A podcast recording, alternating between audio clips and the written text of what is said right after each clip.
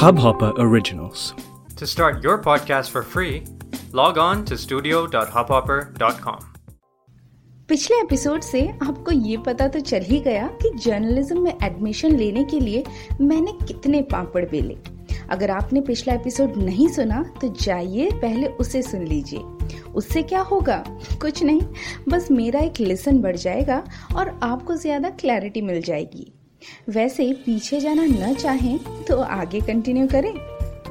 Advertising की पहली class में जब सबसे ये पूछा गया कि क्या उन्हें एडवर्टाइजमेंट्स अच्छे लगते हैं, तो सभी ने एक सुर में हाँ कहा, सिवाय मेरे।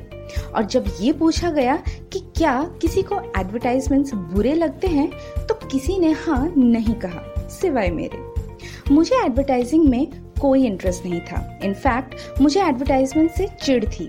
बेकार के डिस्ट्रैक्शंस होते हैं, प्रोग्राम्स के बीच में आकर फ्लो बिगाड़ देते हैं, कंज्यूमर्स के माइंडसेट को अपने फायदे के लिए इन्फ्लुएंस करते हैं, मीडिया हाउसेस की रेवेन्यू बढ़ाकर न्यूज को बायस बनाए, डायलॉग प्लस पोएम यानी दो दो चीजें, यानी दुगना फायदा और पहला प्राइज। और मैंने पोएम सुना दी। Humpty Dumpty sat on a wall. Humpty Dumpty had a great fall. Humpty Dumpty का तो पता नहीं, but I certainly had a great fall. जो बोलना था वो लोगों ने सुना नहीं, और जो नहीं बोलना था वो सुन लिया। गेटअप था दुल्हन का और लाइंस थी Humpty Dumpty, तो प्राइज में भी मिला Humpty Dumpty, यानी कि बड़ा सा अंडा, यानी शून्य, जीरो। बस फिर क्या था, घर जाके माँ ने मेरी जो क्लास लगाई कि ये इंसिडेंट मुझे आज तक याद है आपको सुनाने के लिए। वैसे वो लाइंस जो कोई सुन नहीं पाया वो थी, मेरी अभी अभी शादी हुई है, मेरा दूल्हा कहीं चला गया है, क्या किसी ने देखा है? अगर मिले तो मुझे बता देना, मैं आके ले जाऊंगी, ठीक है? तो ये तो थी आज की बकबक। वैसे एक बात बताइए, आप असली का दूल्हा एक्सपेक्ट कर रहे थे? क्यों, है कि नहीं? अगले हफ्ते मैं आपको बताने आ रही हूँ कि किस तरह मैं फेल होने के लिए, जी हाँ, फेल होने के इरादे से मैं एग्जाम में बैठी और टॉप करते हैं। ये था मेरा नजरिया एडवर्टाइजिंग के प्रति। फिर कहानी में ऐसा क्या ट्विस्ट आया कि मैंने एडवर्टाइजिंग को ही अपनी जिंदगी बना ली, बताती हूँ। पहले इंट्रोडक्शन तो दे दे।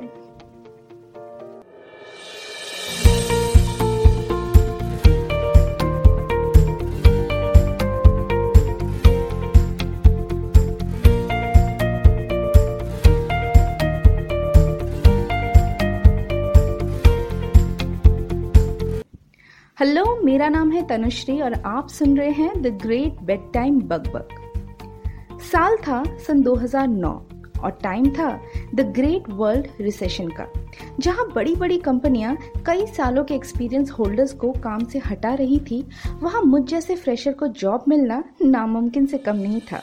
पर बेटर अपॉर्चुनिटीज के चक्कर में घर बैठी रह जाती तो शादी करा दी जाती। लड़कों के घर बैठे रहने पर शादी के रिश्ते आना बंद हो जाते हैं, लड़कियों के घर बैठते ही रिश्ते आना शुरू हो जाते हैं। खैर, जॉब मिला कंटेंट राइटर का और कवर करना था शहर में हो रहे इवेंट्स और एग्जीबिशंस को। सैलरी बस इतनी थी कि आई स्वेयर इस बार कोई वर्ड प्ले नहीं है, मैं सही में फेल होना चाहती थी और नतीजा कुछ और ही हो गया।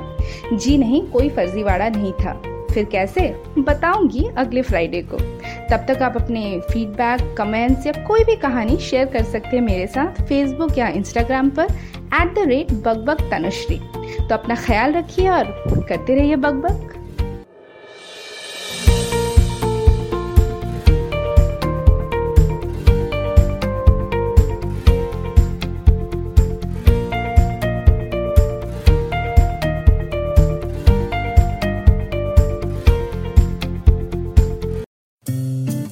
इस हब हॉपर ओरिजिनल को सुनने के लिए आपका शुक्रिया। अगर आप भी अपना पॉडकास्ट लॉन्च करना चाहते हैं तो हब हॉपर स्टूडियो वेबसाइट पे रजिस्टर करें और एक मिनट के अंदर अंदर अपना खुद का पॉडकास्ट लॉन्च करें। यही नहीं, स्टूडियो देता है आपको पूरी आजादी कहीं भी कभी भी अपना पॉडकास्ट लॉन्च करने की सिर्फ तीन आसान स्टेप्स में। तो साथ में अपना पॉडकास्ट शुरू करने के लिए तैयार, just hop on Hubhopper, simply content. Bus का किराया और वीकेंड्स का खर्चा चल जाता था, पर पहली कमाई तो पहली कमाई होती है। वैसे कम सैलरी का एक फायदा तो है, ना टैक्स का झंझट ना सेविंग्स का चक्कर। जब महीना ख़त्म होने से पहले सैलरी ख़त्म हो जाती हो तो फ्रेंड्स और फैमिली भी आपसे ज़्यादा एक्सपेक्टेशंस नहीं रखते, पर खुशियाँ टिकती कहाँ है। रिसेशन की मार झेलते हुए नौ महीने बाद ये कंपनी भी बंद हो गई और मैं एक बार फिर से वहीं आकर रुक गई जहाँ से शुरू किया था। वैसे मेरे लिए रिसेशन का दर्द और भी ज्यादा पेनफुल इसलिए था क्योंकि थर्ड सेमेस्टर में एक पॉपुलर नेशनल न्यूज़पेपर से मिला जॉब ऑफर सिर्फ इसलिए ठुकरा दिया कि आखिरी सेमेस्टर कर लेती हूँ, जॉब तो आगे भी मिलती रहेंगी। जॉब तो नहीं मिला, हाँ रिसेशन से जान पहचान जरूर हो गई। एनीवेज, बेरोजगारी के दिनों में एक बार मैं किसी काम से अपने कॉलेज गई। वहाँ मेरे एक प्रोफेसर मुझे मिल गए। जब उन्हें यह पता चला कि मैं इन दिनों कुछ कर नहीं रही हूँ तो उन्होंने मुझे एक दूसरे कॉलेज में चल रहे रिक्रूटमेंट के बारे में बताया। टीचिंग में मुझे पहले से ही कोई इंटरेस्ट नहीं था तो मैंने ज़्यादा ध्यान नहीं दिया। जो नंबर उन्होंने मुझे दिया था वो मैंने अपने पास रख लिया और फिर घर आके